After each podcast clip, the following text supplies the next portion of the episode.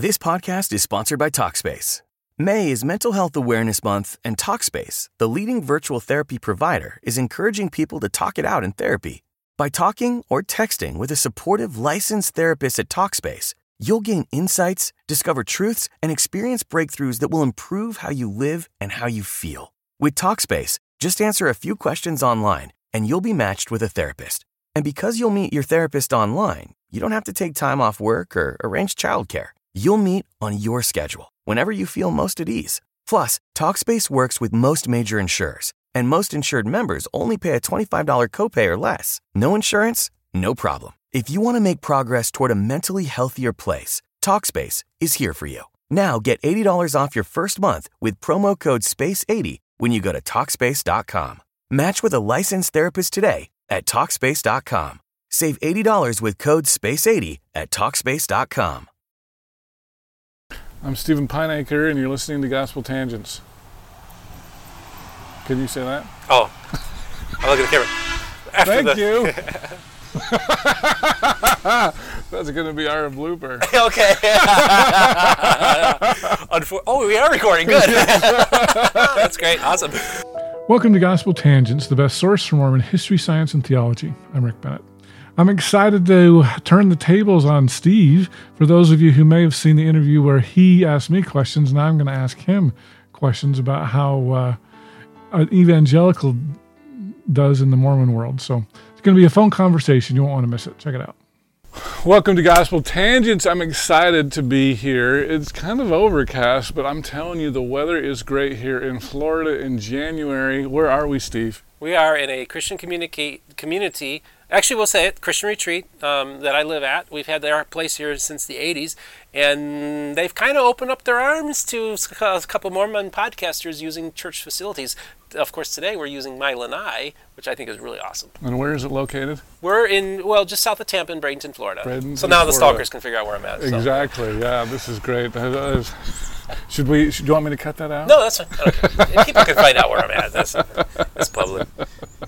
So it's so great to be here in Florida in January. Behind us is this nice pond. When I left Salt Lake, it was snowing.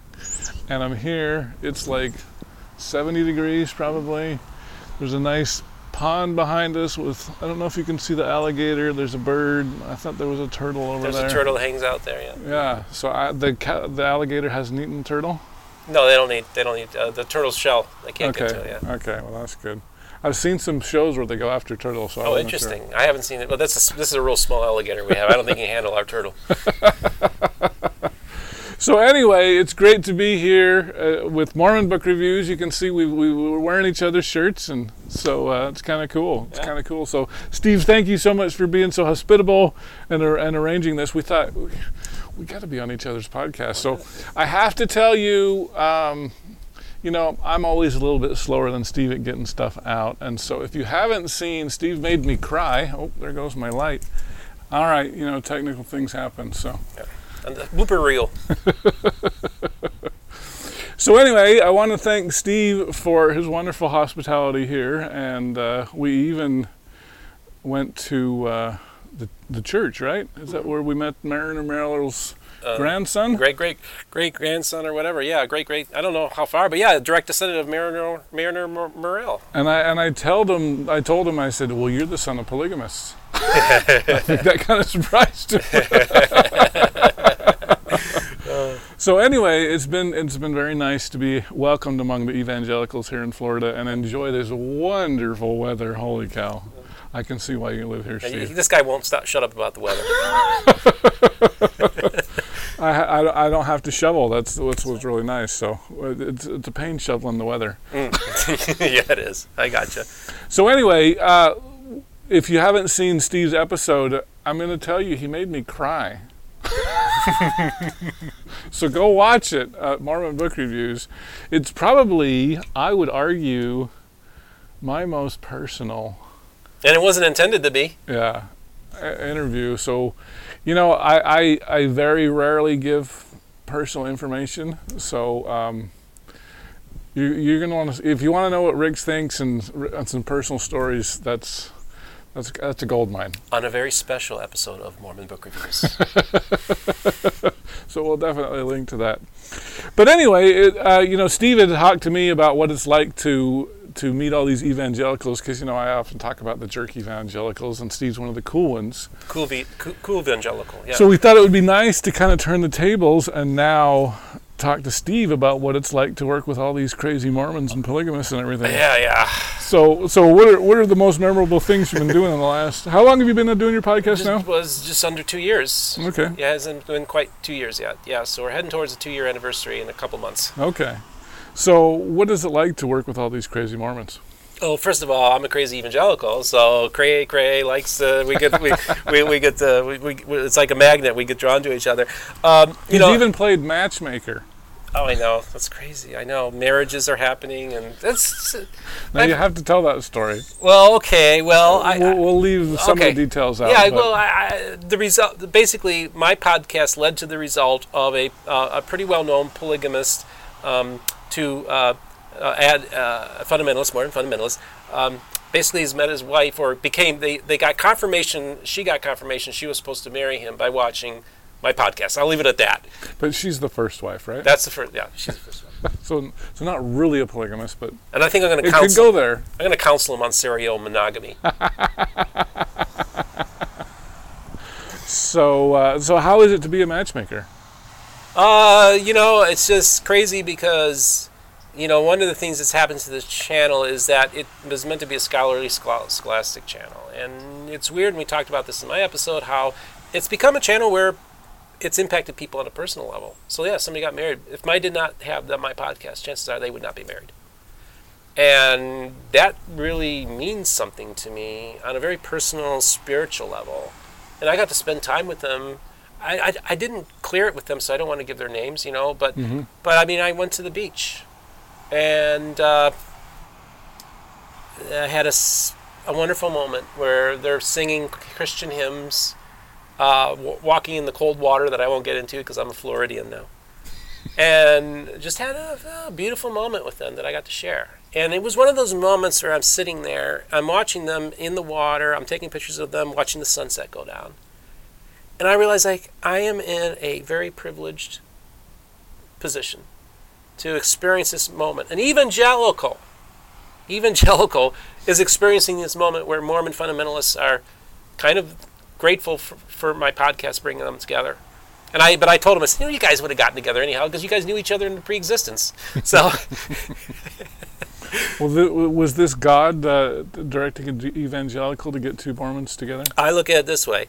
I go to God sometimes. and say, okay, God, really, this is what you want. You want you, you you're gonna do, you're gonna do this. Okay. See this because I believe that God is is in the matter. I do believe that God plays a role in my channel, and I don't I don't really get like super like spirit. But you don't get into like marriage sealings and everything, time and all eternity. That's not one of your beliefs. Th- I know, Aren't know. you conflicted in this? Isn't this a conflict for? Uh, no, no. I don't mind being a walking contradiction. I don't mind it at all. Which is why we're friends. That's exactly right. I actually like the messiness of not putting things in boxes. Like Nathan Smith of uh, Mind Makes This World uh, YouTube channel says, you like to blur lines, Steve. You like to blur lines. And, and, and that's what I like to do. But I think that's a good thing. Because honestly, we are just at each other's throats in this country. And nobody talks to anybody. And it's just gotten so toxic. I mean, I literally have people attack me personally because you gave so and so a platform. Like, oh my god, you know, and this person has their own platform, and this person, one of them was like, well, let's see, this person's been on uh, Gospel Tangents, been on Mormon Stories, has been on the Salt Lake Tribune podcast, and you're getting mad at me. I said, well, they gave them a platform, so by golly, you know, yeah, I'm going to have them on, right? Oh, now I'm curious who this person is. uh, okay, what can I say? A, a Denver Snuffer. Oh, Yeah, and I was just they like, got mad at Denver Snuffer. they got mad that I gave Denver Snuffer a platform. who? These are evangelicals. No, these are I, oh, probably ex-Mormons. They used to be the most critical because he's right. wing- He's perceived as being right wing, and you know all this kind of stuff. So I, I don't know. I'm just like That's weird. it's weird, but either way, it's fine. Huh. That's just the world I live in, in Mormon land. we're we're we're We the live- world. Yeah. Well, tell us some of your other stories about dealing with Mormons. Well, let me before you do that. one of the things, you know, President David O. McKay said, every member a missionary. Yep. Well, Steve has played missionary for the Mormon Church. Do you remember the first? I think it was the first time I met you when you the first time you came to Salt Lake. Uh-huh. You got off the plane. I think you were wearing the same shirt, Uh-huh. and um, you were like, "Oh, I sat next to this woman." Can you can you tell that story? Oh yeah. Oh my goodness. Yeah, that was the first time. Yeah, yeah. Boy, it's been a while. Yeah, I sat next to this woman who I was literally going to. This is the first time in Utah. This is the thing. And see, this Right. is where I think God's in the matter because there's things that happen like this all the time. Is I'm like, oh, good, window seat. I'm going to grab this window seat. And this girl just comes and gets right in there. I'm like, oh, And jeez. it's okay. Southwest, so you have Yep. no assigned seats. Yeah, so I'm like, okay, I guess unfortunately there was, and unf- unusually we had a middle, we didn't have anybody sitting in the middle seat, Oh, okay. and so we have this, you know, interesting conversation where we were, um, actually I, I had had to change planes in Nashville, Tennessee. I was coming from Tampa or Jacksonville actually, and she was coming from Chicago, right? And we start talking. She said, "Yeah, I'm I'm a I'm, I'm from Utah and I'm active in the church and all this kind of stuff." Was this from Chicago to Salt Lake? Yeah, the, no, this was going to be the flight. Then would go from where we our stopover was in Nashville, so we switched planes and got on the plane in Nashville. Oh, okay. But and she, then had she, has, she was had from coming- Chicago. She was so coming. Chicago, Nashville, Salt Lake. That makes a lot of sense. But it's Southwest. Well, she right. So, so, so she's just coming back from Chicago. She's heading back home to Utah, and uh, we start talking. And she and I and she, I said, "What brought, brought you to Chicago?" She said, "Well," um, and she's a in a very busy occupation job, important one. Um, I just got I heard from my friend who's her husband's in the bishop, bishopric, and she just contacted me recently and said that I'm losing my faith. I don't know if I believe anymore. I think I'm going to leave the church, right? And and she's telling me the story. She said, Steve, um, I literally, from the moment she told me that, I literally booked the flight, headed there, and showed up to their door unannounced, whether it was that day or the next day. She's like, I'm going to go and I got to save her or I got to help her, right? You know, this is my first trip to Utah, and I'm sitting there talking to her. And so she's just telling me this story, and then So she's, she's on her way home now. she's on her way home. So we're talking, and she's asking me questions like, okay, what about the seer stone? Okay, tell me about the the, Because had her had her friend read CES letter or something. yeah, like she read all this stuff, and then she was like, "What about polyandry?" And it was funny because I was actually kind of given like, well, some have speculated that polyandry was actually Joseph Smith was is, was in the process of he was going to seal everybody together. The whole church body was going to be sealed, and that he that the assassination prevented it from happening. So, oh, I feel a lot better about it now. So I'm like, oh man, I just you know, and that's fine. But that was a theory that I think Brian Hales has put out, and and it's kind of an interesting theory. But then we're talking some more, and she gives me her background and she was the personal she was a personal nurse to thomas monson a personal nurse to the last patriarch of the church uh, Eldred G. Smith. eldred g. smith was a personal nur- nurse to him and was a personal nurse to other general authorities and she even told me a story and she wouldn't say who it was but she goes to me and said so and so sat me down at the kitchen table and she said, um, he said, I want to read something to you. And she said, what's that? He said, I want to read my speech I'm going to be giving to General Conference. And I'd like to get your feedback on it. wow. And so I was like, this is my first trip to Utah. And I'm like, we're at the very end, we're talking the whole way. Conversations going back and forth. She's asking me questions, I'm asking her questions, and we have just just really this powerful moment. And at the very end, as we're about ready to leave, she goes to me and she says, Steve, I believe God brought us together today to have this conversation. It's my first trip to Utah. Did I say that? Okay. and I was like, yeah, I believe that too. And of course, we both knew that as the conversation was going, as as things are clicking and we're talking, and she runs into me and I run into her, and we start comparing notes, and it was almost like she needed to have that conversation, needed to talk to somebody who knew about all the controversies that her friend was dealing with. And then, of course, we get off the plane, and there's Rick Bennett, I believe, was wearing a yellow Gospel Tangent shirt, standing there, and this is the first time I actually met you. Right. And I was like, hey, I want you to meet so and so. I And know. And then you get in touch with her, and hey, if you have any questions about the church, I can help you with that too. Yeah, she didn't ever contact No, me. that's fine. I, I, I did I did a little bit. Uh, I, I was in touch with her for a little bit, but see, I, I don't think it was meant that we are supposed. I was going to have this ongoing conversation. I just believe that God said she has a need that she needs somebody to talk to, talk things through, and I think God was also showing me previewing to me, okay, Steve, get ready. Because you're about ready to go on so, a wild ride, and you're going to meet and talk to people they would have never imagined. And then the next day, I book Richard Bushman to come on my program, right? so, it no, it was that same day. Was it the same? I day? believe it was the same day. And Who so, I hadn't gotten on at that time. Oh, and let me tell you, that another flight, and this was not as dramatic, but on another flight, I sat next to Richard Bushman's nephew. oh, really? yeah, so it, it's kind of crazy just having these interactions with people and, and just realizing I, I kind of look at it as kind of confirmation for God. I'm saying, like, okay, I'm going to bring this person into your life, and you're going to have this conversation with them. You're going to bless them, and they're going to bless you. And that's a privileged position to be in. So every evangelical a Mormon missionary. Uh, God is good. God, God, God has a plan, and He's going to use whatever broken vessel, and I'm a very broken vessel. But He'll use whatever broken vessel was afforded to Him. So can you share some other stories that you've got? Uh, I mean, you know, it's crazy because like, uh, you know, when I first started the channel, you know, I had like 20 something subscribers, 30, and all of a sudden I thought maybe in six months to a year, Sandra Tanner will hear about me. And I'm wondering what she's thinking of, would think about what I'm doing. Two weeks, within two weeks of the channel starting, Sandra Tanner makes a friend request to me on Facebook. really? The day after my interview of you uh, aired on Gospel Tangents. Oh, really? So just imagine within a 24 hour period, this is what happened. On April 4th, 2021, right? I released my, you have your long lost interview that'll never be seen with John Dehlin. You taped it, the secret interview. And then, uh, then I released my interview. And I then reached out to John Dehlin to tell him we talked about him in my episode. I'm then talking to John Dehlin. I think this is my first. Uh, then talking to John Dehlin on Reddit, and then the next morning, I like I, I went to mom because I said, "Mom, I was talking to John Dehlin last night. I mean, I couldn't believe this. He was talking to me." And then and then I my phone dings. I'm in the living room, and then friend request Sandra Tanner. I'm like okay, like I knew early on I was onto something unique and different, you know, because I know look, there's a ton of people that are, that are doing trying to do this kind of thing, and it they don't have they don't have these things happen, right? It's just kind of crazy. Yeah. And so that's kind of like the start of the channel.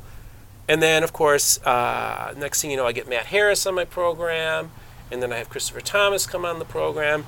And then I book John Hamer, and he comes on. And then I do Richard Bushman. And I tell people, I said, you know, people think that it was because Richard Bushman was on my program that that's how I was able to book all these people. I said, I already had Don Bradley, John Hamer, Matt Harris, and all these people lined up before I even met Richard Bushman. It still ticks me off that he got Richard Bushman before I did. Yeah. It's, it's wild. Well, I was on the phone with John Dehlin because John Dehlin had po- the two days after I po- uh, two days before I posted my interview of, my, of Richard Bushman, John Dehlin had posted the fireside chat that he gave. With Patrick?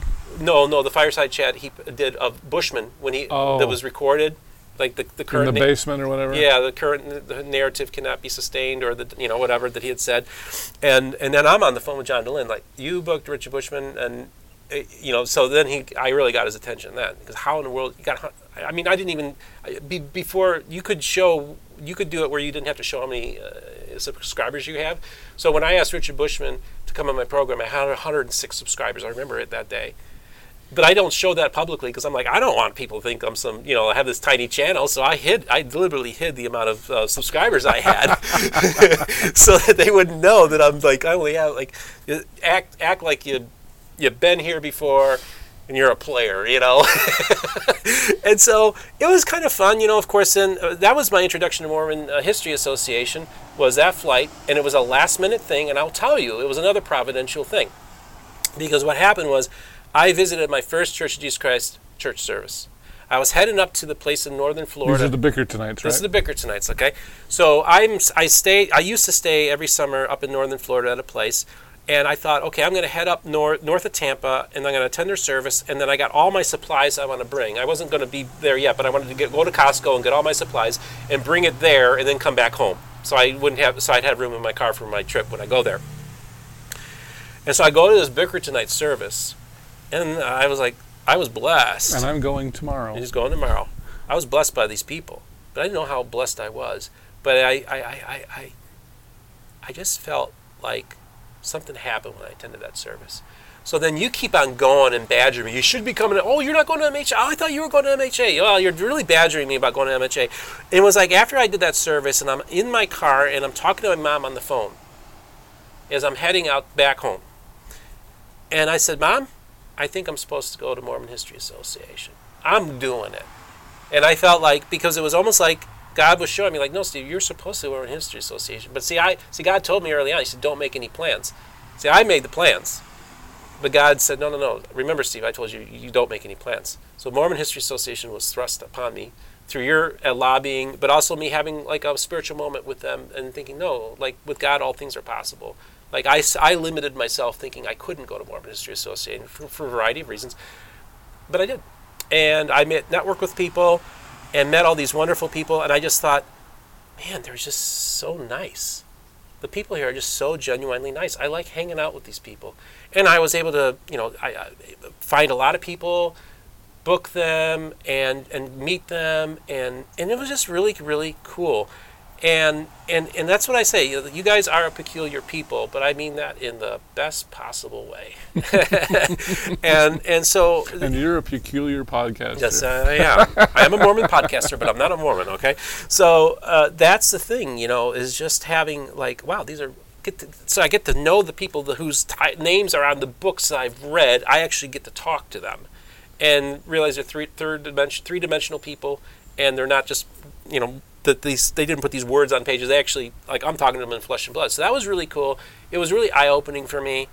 And uh, so yeah, that was where my my introduction to the Mormon scholar world, right? Mormon scholarship and I felt like, uh, wow, okay, so there's just this is going to open up a, a, series of possibilities, and then just as the you know Bruce Van Orden comes on, and we had a really great episode. Um, I just start booking these people, and it's hard for me to even remember a lot of the people, but um, and then I just keep on running. You know, Dan Vogel, uh, Thomas Murphy.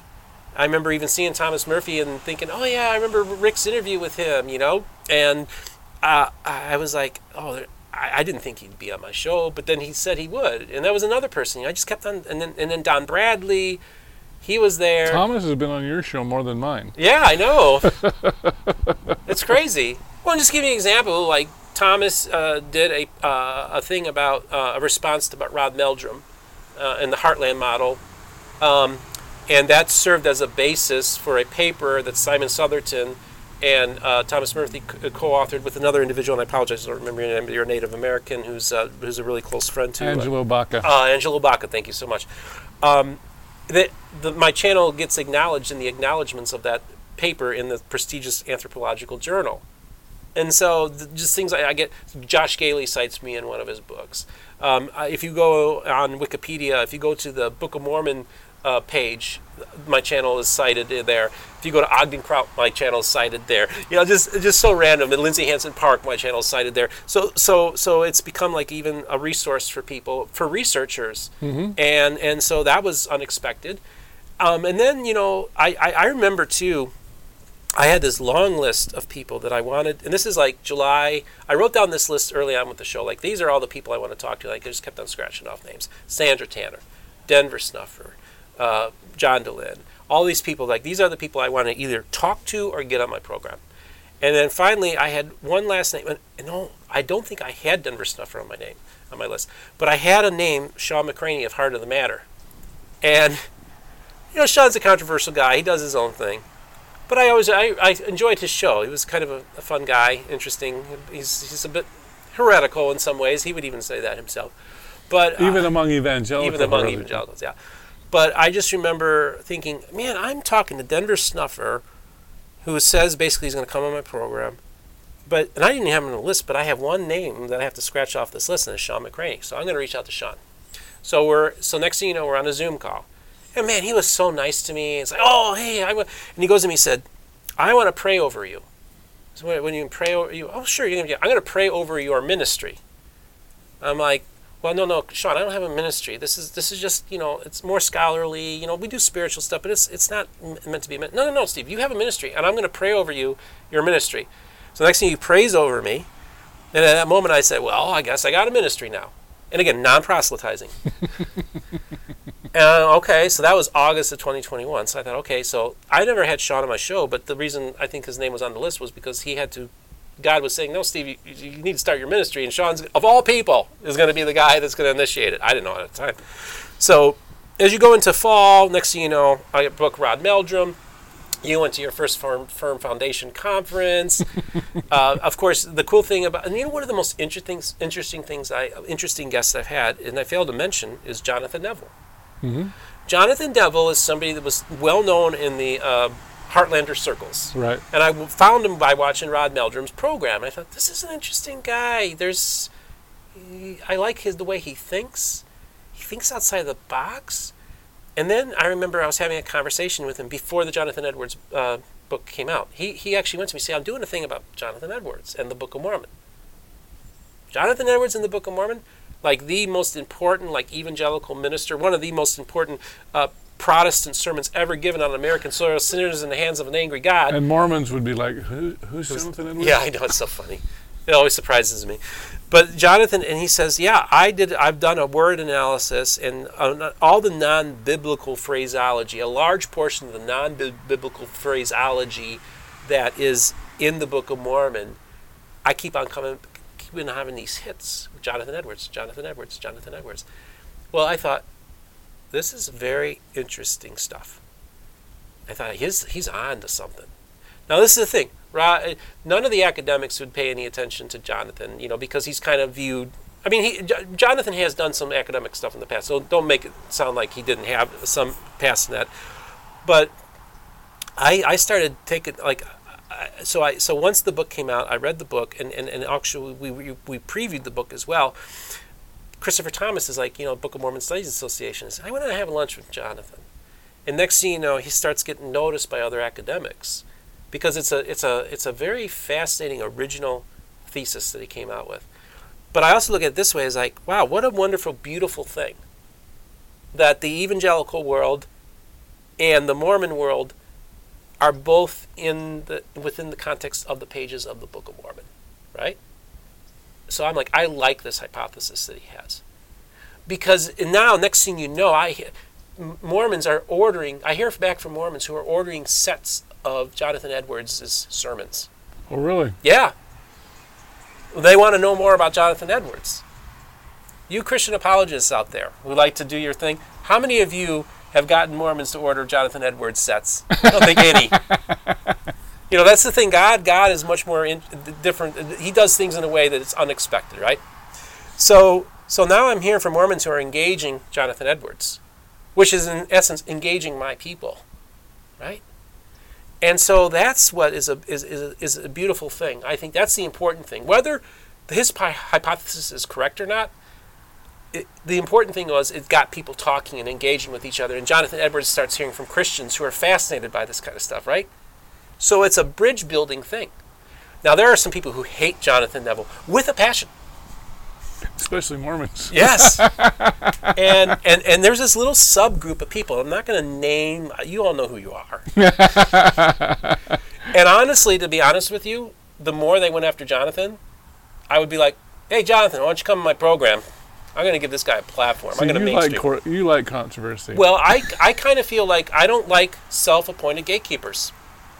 Oh, we're gonna no. This is unacceptable. Uh, Jonathan Neville is outside of the bonds, bounds. And it's like, who are you to have your little website that is obsessed with Jonathan Neville? I know. There is one out there. it's there. weird.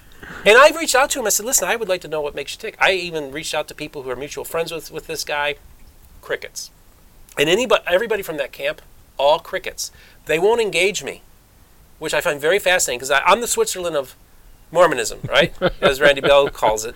But yet they don't want to come on. So, and these are scholars but they don't. Uh, I think they're definitely afraid of Jonathan Neville because they don't like the idea that their Mesoamerican model is being challenged, could potentially be challenged in the scholarly realm by somebody like Jonathan, Jonathan Neville, who wants to bring more scholarly uh, rigor to the Heartlander thing. That's why I like Jonathan. Yeah, and I thought this is good because the see, you know, Rod Meldrum and Wayne May, they're lay people, and they make a lot of mistakes, and their scholarship is sloppy right? And Jonathan Neville recognizes that and realizes, you know, we need to we need to bring more academic ri- rigor to our movement, which I think is a good thing, right? Yeah. So, but the, see, this is the thing: the, the Meso people don't want that, and, I, and and you don't understand this, you uh, Meso folks. If the dominant narrative of uh, Mormonism was the Heartland model, guess who's coming on my program? I'm bringing Mesoamerican people. If that's the minority position, um, that was. And I even said like, okay, we got all these gatekeepers. We're going to do an end round around them, and I'm going to give the platform to people who have been, you know, told, well, you know, you're beyond the pale, you're unacceptable, all this kind of stuff. I'm going to give them a platform so they have an opportunity to actually get in front of an audience of scholars to make their case. So that was so me mainstreaming Jonathan Neville in one sense. Of course, he's a man; he's done his own thing, and he's he's he's he, he did, in many ways doesn't didn't need me. But I think we we recognize both of us recognize the utility of having these conversations. And I tell Jonathan every time you come on my program, we move the ball, we move forward with the conversation, and I have evangelicals commenting on our videos, and Mormons commenting, and then I have evangelicals and Mormons talking to each other. And it's done in such a Is it fighting with each other or talking to each other? some fighting, but most of the time it's very positive. It's productive. And that's what I want to continue. And that's why even like there are many evangelicals who are very much opposed to what I was doing. I like three or four of them are who consistently were going after me. And then they started watching more and more episodes. And some of them watched the Mormon Stories uh, interview, and they all did 180s on me and said, "Oh yeah, like, you know, I, I get it now. Like you, you you know they're they, they're understanding where, what I'm doing. And that and, and and so that's been a real victory for me is that you know 90% of the comments I get are positive. And and so I think that's a that's a even from atheists and and, and, and ex-Mormons and Christians and and, and uh, TBMs and I think that's that's that's by creating this safe space where all the voices of the restoration will be heard. Um, is, is, is just not allowing for us to have this dialogue, which I building bridges, having these conversations, having people who maybe um, are were on the uh, outskirts or on the wayside, giving them an opportunity to get a platform to present their ideas, I think is really really important. And and so you know that's so that's one thing. And then even like, uh, yeah, I'll t- I actually want to talk about something too about the evolution of my channel, if you don't mind. What's mm-hmm. happened with the way I do my interviews. So when I first got started, I would have a notepad that would be like three or four pages, the big notepad of questions and all these things I would do. And I remember I was re- interviewing Richard Bushman, and I had all my questions, and I had Richard. He gave me an hour of his time, and within 20 to 25 minutes of the interview, I asked all my questions. so I'm like, okay, Steve, you're gonna have to wing it. Well, I'm like, uh, what is Mormon art? And no, you get Richard Bushman talking about art, and I was like, okay. And then I realized right there, oh, I, I can wing it too if I have to. And then I remember I was sitting down a Saturday morning, and I was sitting down and having a conversation with Dan Vogel, and we're talking for like two hours. And I said, Dan, I said, this is the interview. We're just gonna turn the camera on, and we're gonna start talking. And that freed me up. I still do a little bit of notes, maybe for a little details, and sometimes I'll write down it, but I don't use any notes anymore. It's all up here, Right. which is basically what you do too. Yeah. No. No. And I paper. thought, I even thought, like, whenever I watch, he was like, man, he does all this research, and I can imagine all these notes and all this preparation he has to do for an interview. I realized, oh, that's what you've been doing all along too. Yeah. But but that's so so it's the evolution of the channel is I bec- I think I've gotten more confident in myself, and I, I and and just kind of learned how to do interviews a little better than when I first started. And so that's it. so and, and again it's all the engagement that I'm having. It happens organically. Like I what like what wasn't planned, right? And so so then yeah, my interview with uh, uh, you know oh, and then Brent Metcalfe, that was a really good interview. Uh, they had ta- talked about some really interesting stuff, and he's a really great guy. I love him. Um, I just talked to him a month or so ago on the phone during Christmas time, and so that was a big one. I mean, I just literally, it's just crazy when I think about all the different people I've had. I think one of the most remarkable interviews I ever had was with Denver Snuffer, because Denver finally agreed to come on my program. Um, I've watched every interview that Denver Snuffer has done, and almost almost every interview I've ever heard him say, at the very end of it, he'd go, "Ah, "Well, that was a waste of my time," or "Ah, "I'm not. Let, let's not do that again. let's not do that again." That's what he said on mine. I does that all on all these programs. Well, I I was just talking to somebody about their interview. They were t- tell, talking to me about it, and he said, "You know, you you you you handled him so differently." And I also did a lot of research um, where somebody actually kind of helped me with it too, about specific things like, okay, you you've you've hinted at this, but let's flesh this out. And as the interview is going on, I'm realizing that the canon of there is being added to, because he's giving revelation or revelatory experiences that he had with the divine, with Jesus, that he has never talked about before. And I even talked to his right hand man. He said, I never heard a lot of the stuff he talked about. So I'm sitting there, I'm in a privileged position saying, oh my goodness, he's adding to his canon. I knew what was happening. And then uh, as the conversation wraps up, and I'm sitting there thinking, okay, now, what's he going to say at the end? Right? And so I'm closing up, and he says his final words, and he goes and he says, Steve, I just want to tell you something. The reason why I talked about the things on your show that I talked about was because you have the right spirit. And he didn't say, I'll never do that again, or boy, that was a waste of my time. And I, no, no, I'm not dissing you because he did it for everybody. But it was a, it was one of those moments where I recognized, like, this is a very special thing that's happening here. He said, "Your spirit." I'm like, okay, this is this is wild.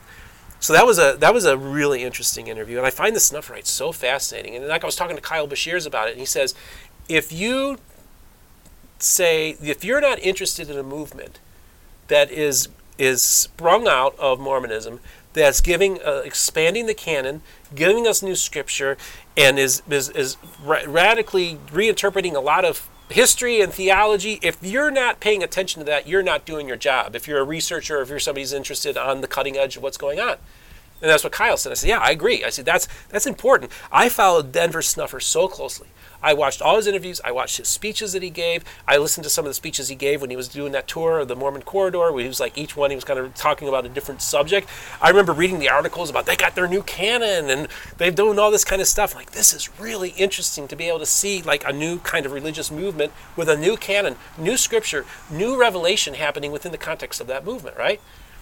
And so it was like he kind of gave his seal of approval on me by saying, I like your spirit. And I think that he, that was like, okay, that's cool. I like that. But what a fascinating story. How in the world would not somebody not be interested in it, right? Because he's making audacious, bold moves. They're going to build a temple, dude. And I asked him specifically in in the interview. I said, if you guys build a temple, should we be looking to the sky? Is this significant for the for the end times? He said, yeah. If, if we build a temple, you, you be prepared. Good stuff.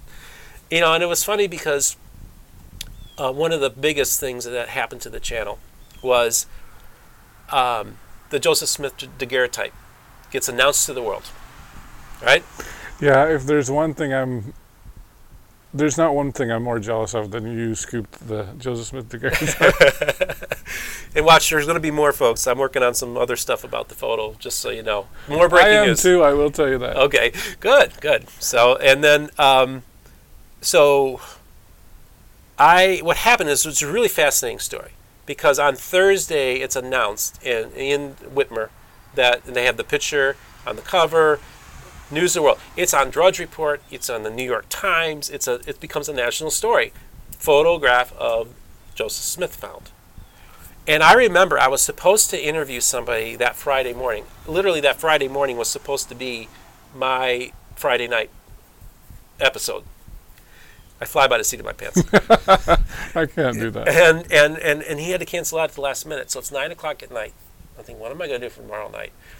Reed Russell, about an hour before that, had said something. Hey, you guys got to get, get got to get those guys on to talk about the photo. And I thought, yeah, that's a good idea. Maybe I should do that. Well, now my guy cancels out on me, and so I'm like, I need to contact John Hamer, because John Hamer's been on my program. He was, and I'm like, John's the best. yeah, he's the way. best. He's the best. So I go, John. I reach out to him, and John gets back to me. Says, you know what, your your podcast would be the perfect one for us to be the first one to come on and talk. Partly because of the neutrality of the channel, right? If I if, if, if ten years ago, John Hamer takes this story to Mormon stories, right? If you take it now to Mormon stories, that photo becomes an anti-Mormon photo, right? So he recognized the utility of having the first on-camera conversation um, be on my channel. So he said, Steve, let me work on it. Both. Uh, so he says, I'm gonna I'm gonna see if I can reach out to Lachlan Mackay, who was actually one of the first people I interacted with early on before I started the channel, and let me reach out to him because I think it'd be great if we could get get him on, get him on for tomorrow. So next thing you know, I get a, a message from John uh, Friday morning saying, you know what, it's not going to happen. Both Lach and I are slammed. It, it, I said, okay, that's fine. You know, I'm, I know, and and then so now I'm talking to Josh Gailey of the Church of Jesus Christ on the phone, and we're talking about the photograph, and I'm excited about it, and I think it's really cool, and we're just kind of like, wow, this is really cool, you know. And I said, what does your church think about it? What are they? What are their responses to it? You know, what do they think? You know, and and then my phone dings, and and about ten minutes later, I thought, you know what, Josh, I need to get off the phone. I need to check this message. and so my phone dings, and it's John Hamer. And he says, Steve, we're on. This evening we're taping. No time. I don't know the time yet. He said, we're going to do it. Lach's agreed to come on. So I'm like, okay. And then I'm thinking, okay, well, now Lach is in Missouri. And so evening for him would be like 7 o'clock my time or 8 o'clock. So let's figure about then.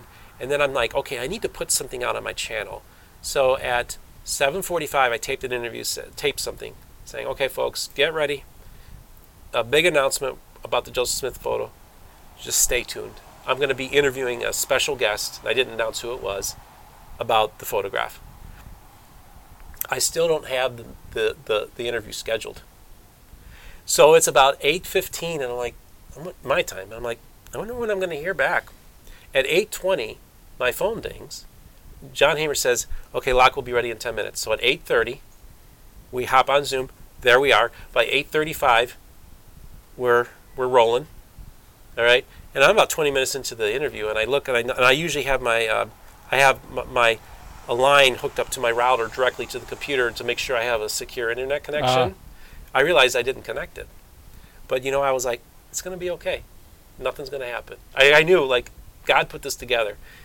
So I do the interview. I hadn't even had a chance to read the paper. Colby Townsend sent me the paper, but I was only able to peruse it because I didn't have time. And so I'm like, all right, well, we do the interview. And I remember the moment where we do the share screen. And Lachlan is doing something on the chin, right, right here. And he's he's then showing the painting how those little bumps, those little little creases are, you know, things that are unusual on the picture are also on the painting. So it was at that moment where I had that realization oh my goodness, this is Joseph Smith. I'm pretty sure. I mean, I had that moment. It was like a realization. It was like almost like a spiritual moment for me because I recognized the significance. Second only to finding the lost 116 pages would be finding a photograph of Joseph Smith. So I was just like, wow, this is awesome. So then finally we, we wrap up, we tape it. I upload it. I mean, I, I upload it, and by 10:15 that night, it goes live on my channel on a Friday night, 8:15 Mountain Time. Mm-hmm.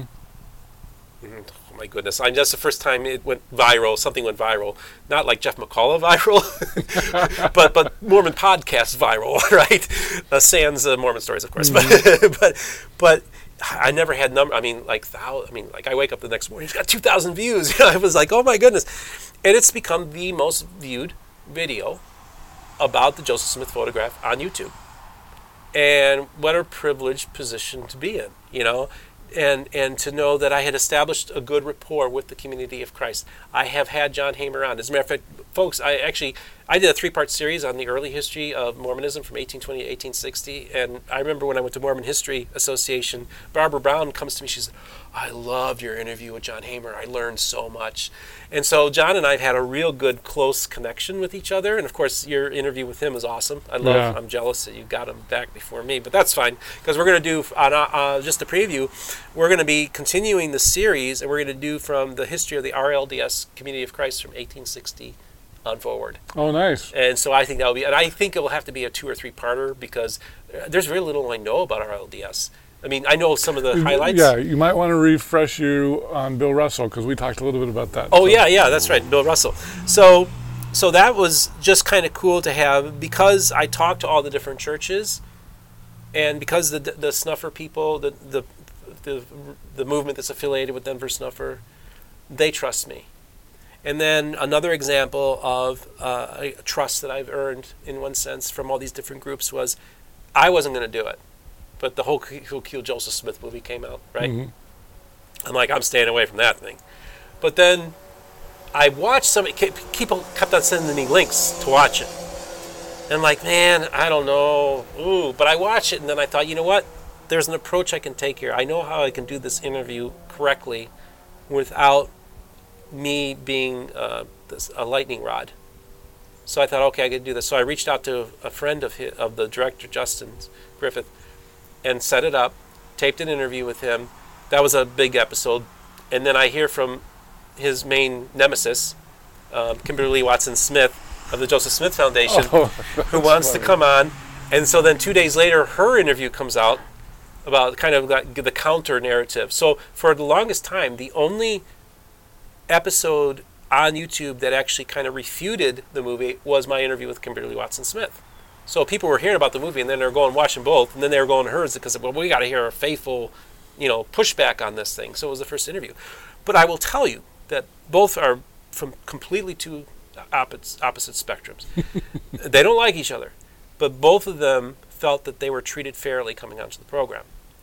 And people say, well, why would you do like a movie or that kind of stuff, or even something like people think like this Well, you're Mormon media reviews. Mormon now, media right? reviews too, right?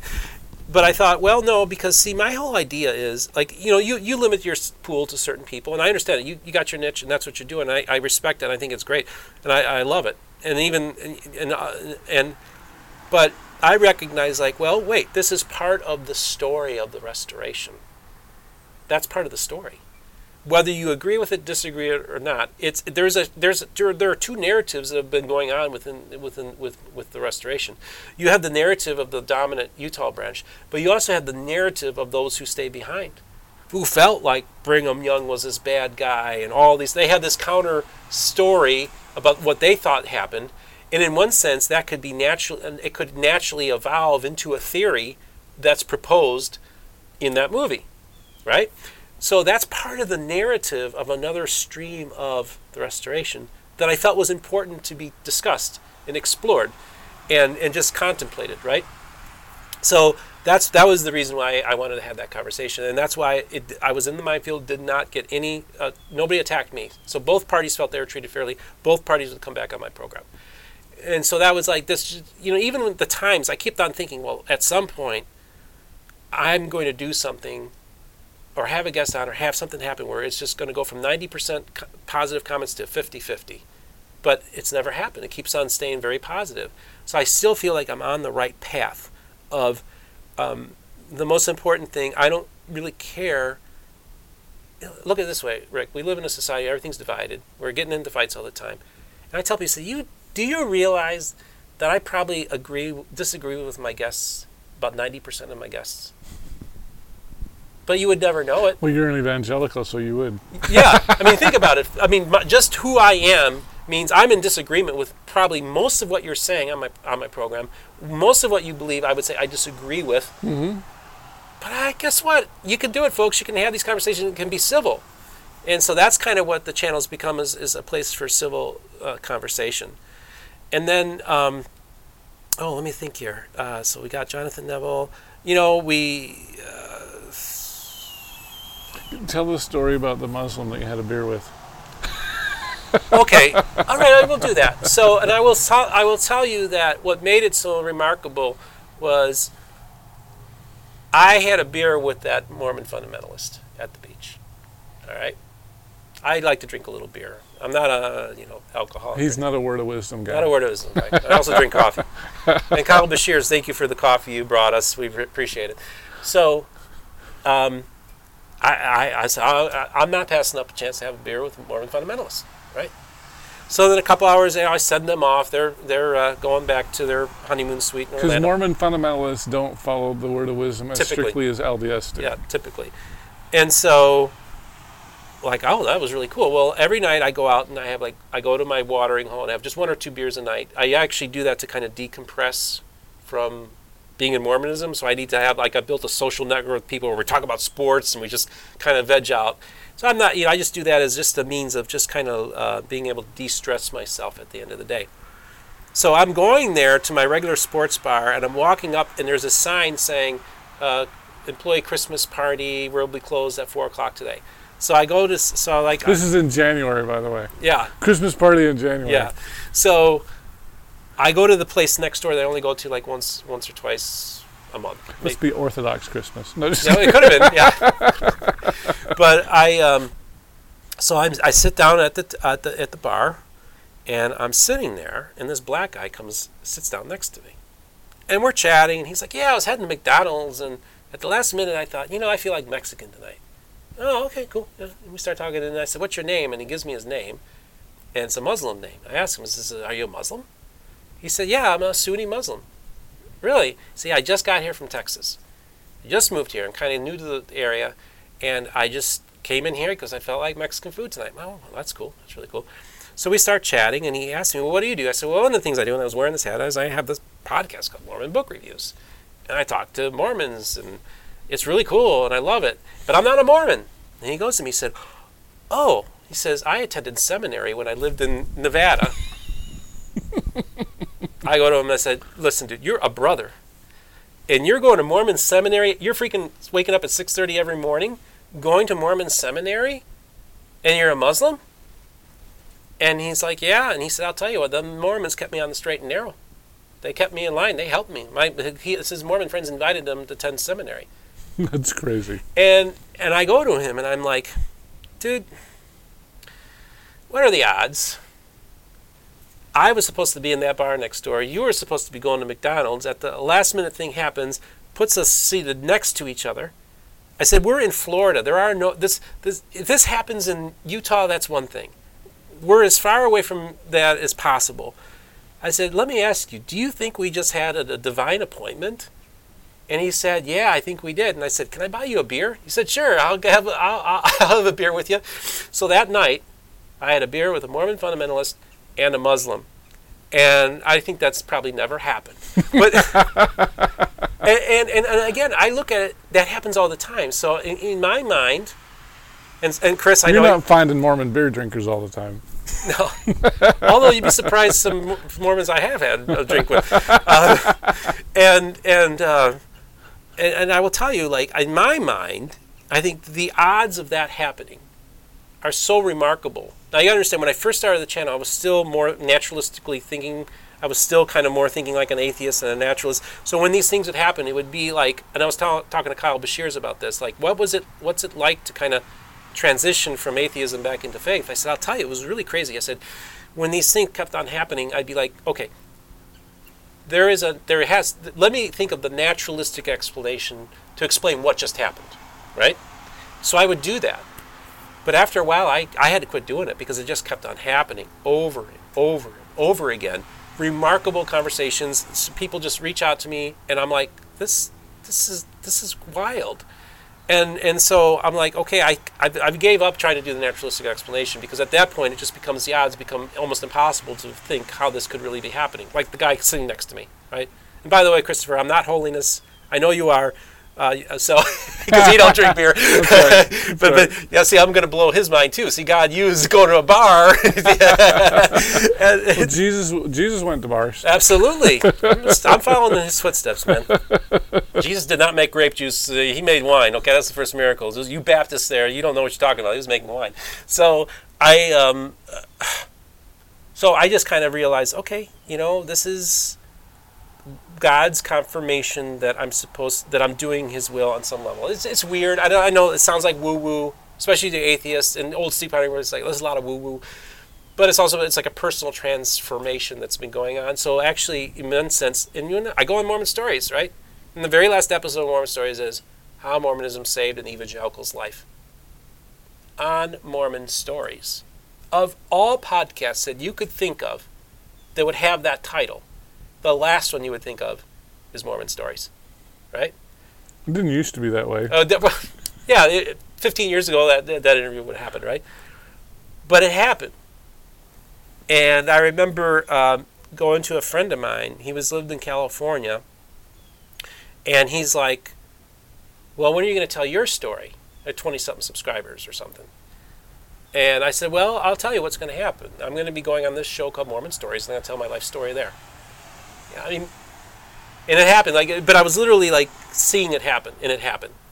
And so, April 4th, when my episode aired with you on gospel topics, or I mean on gospel, on my we, your gospel tangents, me interviewing gospel tangents on on my program, was the day that I'm talking to John Dehlin, and then later talking to Sandra Tanner, and then exactly a year later to the day, the first episode is released on Mormon Stories of my interview with John Dehlin, and like like perfect bookends. And I didn't even realize it at the time until a few months later. Like, wait a second, that happened in exactly a year period of time. Wow. So it's like it's just weird how that happens. And I know this is a channel, Rick, that um, is more about scholarship, right? Because I don't like to deal with touchy feely feelings. Yeah, and it, I know. It's then the, the, the, I don't want to turn this into a come to Jesus meeting, but It'll end up being my most popular interview. but but I, I want to say that it was um, a real privilege to be uh, having these stories and documenting, in one sense, my, my spiritual journey. Because in one sense, Mormon did Mormonism did save my life, and I love the Book of Mormon, and uh, I love Joseph Smith, warts and all. And nobody can take that away from me. I am a product of the restoration. I almost said I, I'm not going to say, it, but I could say I am a Mormon. I was going to ask you. I was going to ask you. Are you a Mormon? but I, I, don't. I don't want that to be taken. Okay. Oh, they're You're, take you're just a Mormon podcaster. I'm a right? Mormon podcaster, but I'm a product of Joseph Smith. I'm a product of the restoration. So you know that's that's that's real, right? We wouldn't be here. You don't hear any evangelicals say that. I know. You're a unicorn. I know. You keep on saying that. I know. I say that too much, probably. Been saying that all weekend because I'm eating too many unicorns. I know. This is crazy. It is. You know, I, I can I talk about maybe Brent Ashworth a little bit? Sure. Okay. Brent is, I remember you were doing your interviews during uh, Murder Among the Mormons. Mhm. And I'm just like, oh my goodness, he's like taping these interviews and he's releasing it the week of Murder Among the Mormons. And then Rick's calling me saying, yeah, he wants me to come back and tape some more. I'm like, mom, mom, he's still going to tape some stuff. He's doing, and mom, he's sitting in Brigham Young's chair and interviewing Brent Ashworth. And oh my God, you know, oh, wow. And I'm talking to the guy that's talking to Brent Ashworth and he's telling me these things. I'm all excited. And I remember we went to Mormon History Association, and they had the the the the, the panel, which was Sandra Tanner was there. You had, had Hess, and you had uh, the producers of the show, Tyler Measom. Tyler, and you had a lot of the main um, people that were interviewed sitting up there on the stage. Yes. Yeah. But Brent Ashworth wasn't there, Right. right? So I remember what was it? What's it? Chuck Wagon? Uh, Chuckarama. Chuckorama. Chuckarama. Let's go to Chuckarama here in, near Lehi. I was like, you got to have some Mormon cuisine. Yeah, and exactly. Chuckarama is Mormon cuisine. Yeah. So I just remember we're, we, we're, we're, we're heading into the dining room. And I, I, I told you, I don't know if you remember that, I told you that evening, um, is before we enter into the room, I got, I'm going to meet somebody very important in this room. You told me that after. Yeah. Right. So this is what I'm, I'm hearing in my head walking into the room. And we're being seated, and right on the other side of the booth is Brent Ashworth Yeah. with his wife. I was like, Brent, what are you doing here? You don't Yeah. live in Lehi. Right. and I'm like, Brent Ashworth, oh my gosh. And, I, and but like I knew, I knew walking in that room that I was going to meet somebody. And of course, it was that missing piece that wasn't there at Mormon History Association. We got to hang with him. I got to introduce myself to him. And then I, I was like, I, I want to have, so I had Brent come on to talk as a guest. And then I remember I had this idea. I thought, you know, Brent Ashworth could spend two hours talking about one thing and it would be an interesting two hours. But I thought, I I want to take this idea to Brent. I said, what if we did this? We we would sit down and do like three or four 20 minute segments on a historical object that's related to Mormonism, but you do not tell me ahead of time what it is. So this is e- this is easy, no brainer, no prep. I literally can just sit there. Okay, okay, what you got next? Well, Steve, I got boom, you know, and we start talking, and then I have to sit there like, okay, I got to formulate questions. Brent is a great storyteller, but by limiting it to 20 minutes each segment, it enables us to kind of document different things that are in his collection. And like Chris Thomas says, Steve, when are you going to get your next uh, Brent Ashworth on. I said, I got it all lined up. I'm going to be getting them back on. And people love the Brent Ashworth interviews. I've got like this little following. You know, it's not getting me 10,000 views, but I get consistently a, good amount of people that watch it. And then, and that's one of the most frequently requested things. When are you going to bring Brent Ashworth? I remember there was an evangelist with the Church of Jesus Christ. I was at their Saturday night preaching service, and this one guy is from California. He goes to me and said, "Oh man," he said, "I just love those conversations you have with that rich man that has all those things." I said, "Oh, Brent Ashworth, yeah, that's so interesting." So I, I thought, what a cool thing, because I thought, you know, Brent's not going to be with us forever, so I want to go and tape as many 20-minute segments about random things in his collection that he wants to talk about but does it in these bite-sized things and it just works. And so whenever i ask him it's like oh absolutely i will do it. You name the date i'll be there and we're going to talk. He loves doing it and he loves talking about things in his mm. collection. And i want to share that. I can you and i can have that conversation with him anytime. Right. But i want to share it with the, the audience to be able to say let's wow because I, I genuinely love the topic it's it's so interesting and i love mormon history and to have the privilege to be able to have access to Brent Ashworth, his mind, his collection, and his stories. The show and tell segments on my show, if you haven't watched Show and Tell with Brent Ashworth, please check it out, especially those of you who are interested in Mormon history and objects and items. It's just, it's a really cool, really cool thing that I'm able to do. Yeah, yeah, it was very cool, and he was nice enough to give me a, a copy of his book, Show and Tell. Yeah, yeah, and so. yeah, and it's a very good book, and it's it's autobiographical. It's like Brent's story told through the objects of his collection. I think it's a really yeah, cool thing. Yeah, yeah. Well, very cool. Well, I don't want to keep you too long, but is there anything else you want to share before I let you go? Yeah, I know there's going to be something like, oh, I forgot, I should have talked about that. And if there's a scholar out there, I didn't bring your name up. I mean, I, I, 250 something videos, probably what well over 150 guests I've had on my program. Um, oh, let me tell you something. Can I tell you? You're okay with? Yeah, go ahead. Okay, okay. I just remember one of the biggest surprises that I've had doing this channel. The one thing that I did not see coming was my engagement with Mormon fundamentalists. of course, now it's really engagement, literally, right? Is is I remember it was a Saturday night, and Benjamin Schaefer comes out to me because I was doing a series of interviews with Benjamin, right? And he goes to me and he says, why don't we we're doing our general conference and we got the our library we have a, a, a library that's connected to our temple why don't we uh, you just i'll line up all of anybody who wants to come on the program i'll line them up and i'll just put them in front of the camera and you talk to them so i don't know what's coming the next person that's coming right? So i'm just sitting there okay. Hard to prep. Yeah exactly and it's a saturday night it's about 8.30 o'clock 8.30 at night. And I'm just like, I end up interviewing about interviewing about seven or eight people, the matron of the temple, uh, the last surviving widow of the of the founding prophet of their of their of their group, right? I remember she just her going on there, and yeah, I want to tell you right now, if you're not practicing the principle, your husband will never reach exaltation. He needs uh, our help. And I'm like, whoa, like she's, and I'm like, wow, that's really cool. And she shared, they all know I'm an evangelical. But I, I talked from ages. They didn't know? No, they did. Well, okay. I think, well, some of them didn't know who I was, so I had to explain myself in the oh, video. Okay. But I interviewed from people from 17 to 87 years old, the whole demographic of the church. And I just remember being at the end of it and thinking, I could be neighbors with every one of those people. They're salt of the earth. They're nice people. They're thoughtful people. They're spiritual people. They're interesting people. And I was like blown away by it. Like, that was a real privilege that they allowed me to enter into their church library via Zoom call and just literally have a different guest come on and have these conversations. And I tell people, I say, you know, I used to party. I used to go out and party all the time. I used to go out drinking, you know, all that kind of stuff. I tell people, I said, I will say one thing. This will be, this Saturday night I spent with the polygamists definitely is the top five greatest Saturday night that I've ever experienced. The only difference is, is I remember this one. and it was such a cool privilege to be there and have that type of conversation with them. And so that was a real eye opener for me, you know. Yeah. And of course, I knew Benjamin Schaefer via your interviews right.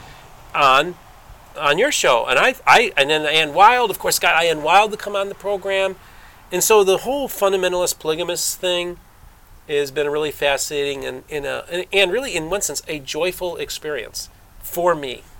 Uh, in a way that I did not expect. And and so like yeah, that's that's great having conversations with them, you know, and just talking to them. And and then when I talk to them, like when I meet them in person at Sunstone, they all have a smile on their face Mm-hmm. because they they appreciate me that I'm not pushing them to the fringes.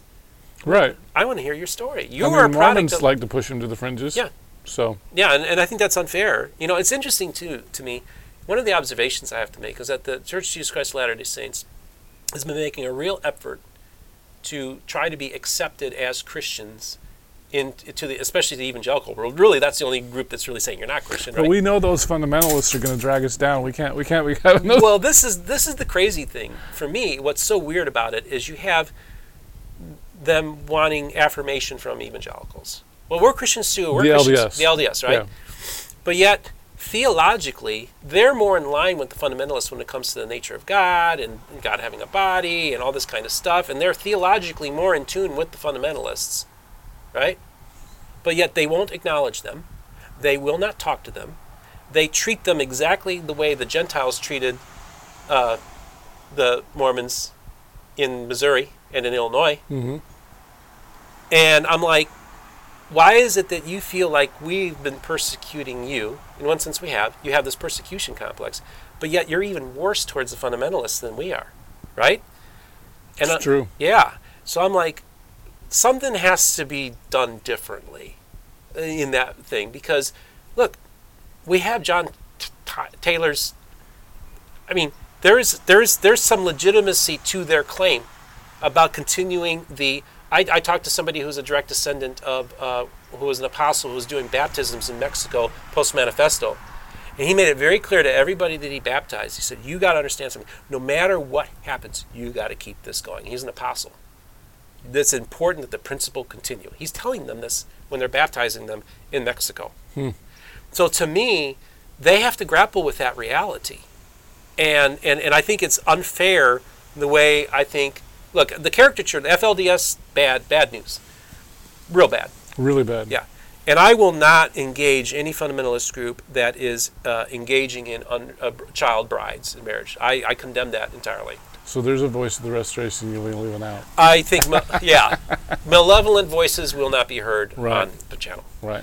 And so, but I find that to be just a fascinating thing as an outsider observer. It's like, well, you feel really bad about how we treated you, but man, look at what you're doing to your your cousins. Like, well, how am I supposed to, re- you know, deal with that? Like, on one hand, oh, you know, we want to be your friend, and we're we're Christians, and then, but yes, they're not Mormons, they're not legit, but yet they actually have a claim that I feel is legitimate within the context of, of the restoration, that they are carrying on an eternal principle that is very important to Mormon theology.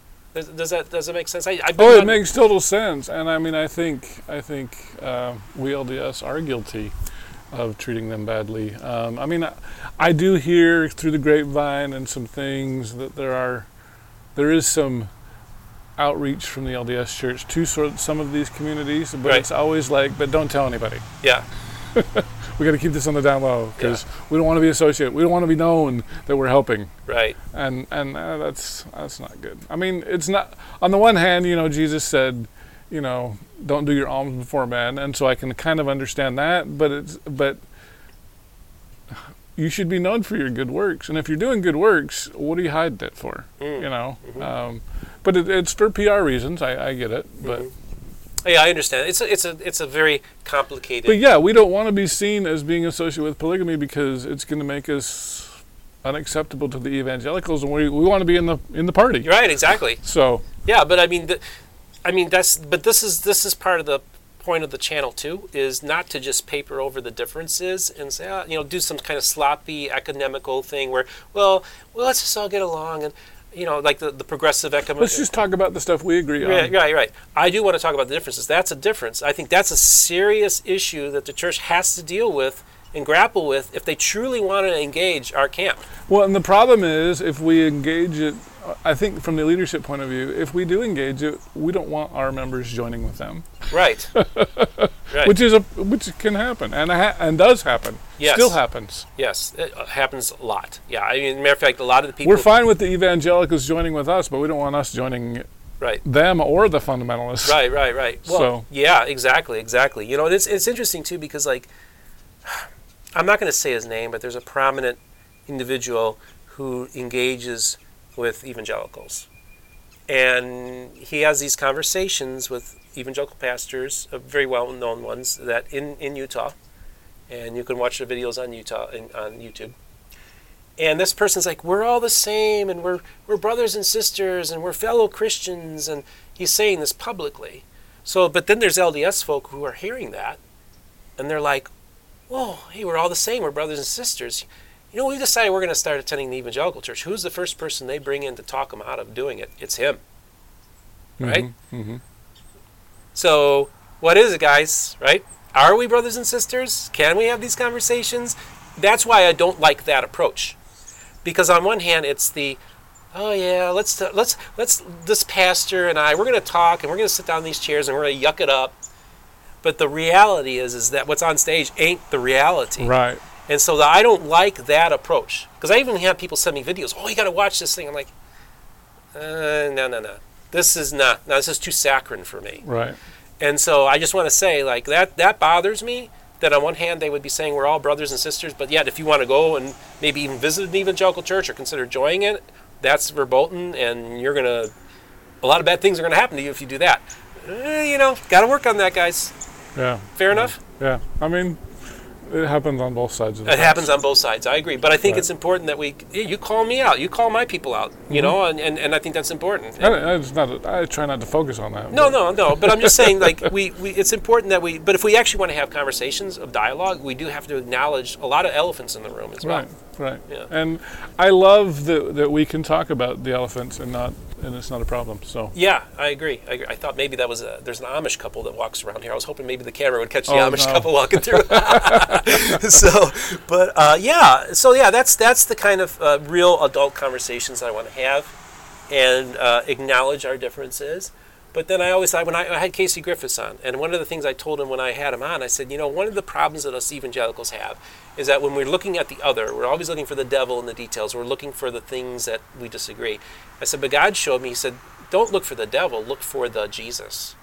So let's bring the conversation to about to Christ. Well, they worship another Jesus. Well, how's that possible? Because there's only one. But but the, the, the, people give all these reasons. it's not the Trinitarian Jesus. Well, though. of course, so I understand that. Yeah, and, and, and we can get into that. I don't even want to talk about that because I, I uh, but but the thing is, is like I just tell people, and I tell evangelicals, and I also en- encourage LDS folk, focus. Just let's just the the the first topic you should be talking about is Jesus, because that's all that really matters. That's central to the to the ev- this entire endeavor. Guess what? We're all products of Jesus, right? we all are. Um, and He turned the world upside down two thousand years ago. Radically changed the world that we live in. We lived for a long time in a Christian world. In one sense, we live in a post-Christian world, but it's acknowledged as Christianity. We still have the the uh, we still have a lot of Christianity that influences our society, our culture. When you consider the world that, that Jesus was in, and then consi- and, and, and think of all the things that were the, the cruelty, all the terrible things that were that was a very cruel world, especially if you were on the outside, right? And Jesus went to the people that were the the disenfranchised, the poor, the slaves, the prostitutes, the people who were being taken advantage of in the Roman system. And within a few hundred years, this group of people, not through the sword, not through violence, but by turning the other cheek, by being pacifists, conquered the greatest empire in the history of the world. And you know what's so fascinating to me about Christianity? That's not the first, the only empire it's conquered. It's con- it conquered the Soviet Union. Christianity is growing. In, the, I know there's issues with Russia, but Christianity is getting more vital in there. It's conquering China because the authentic Christian church, if you want to find an authentic Christian church, it's in the house church movement in China where they're being oppressed. It's growing, and we're talking about hundreds of millions of Christians, many of whom we don't even know because they're they're in seclusion, and they're doing they're they're they're practicing first century Christianity under another Roman Empire, but yet it's flourishing. under a Chinese empire. Uh, Yeah, exactly. And so, so I look at it as like, yeah, okay, I can say maybe one empire is fine, but when every time people try to oppress us or tried to destroy Christianity, that's where it flourishes. And so they'll, they'll never be able to, to, to blow out that flame. They'll never be able to stop what happened at the cross. As the redemption of our world, our universe begun, it's a process that is continuing and will continue into eternity that literally saved is going to save the crea- it's the creation. It's going to redeem the creation for that act of sacrifice that he did. So when I say we talk about Jesus, that's the kind of conversations I want to have. I think those are important. That's what's central to our faith. And if we focus on Jesus and just have the conversations there, I think that it will it will soften your heart. Evangelicals will soften your heart. It will uh, humble you. You will be blessed by the restoration, and more importantly, the people of the restoration. If you just open your heart, you take off the blinders, and you just realize that they are, guess what, fellow image bearers. They are also created in His image. And once you see them for who they are, you're also, in one sense, seeing them how God sees them too. Fellow image bearer, these are my children.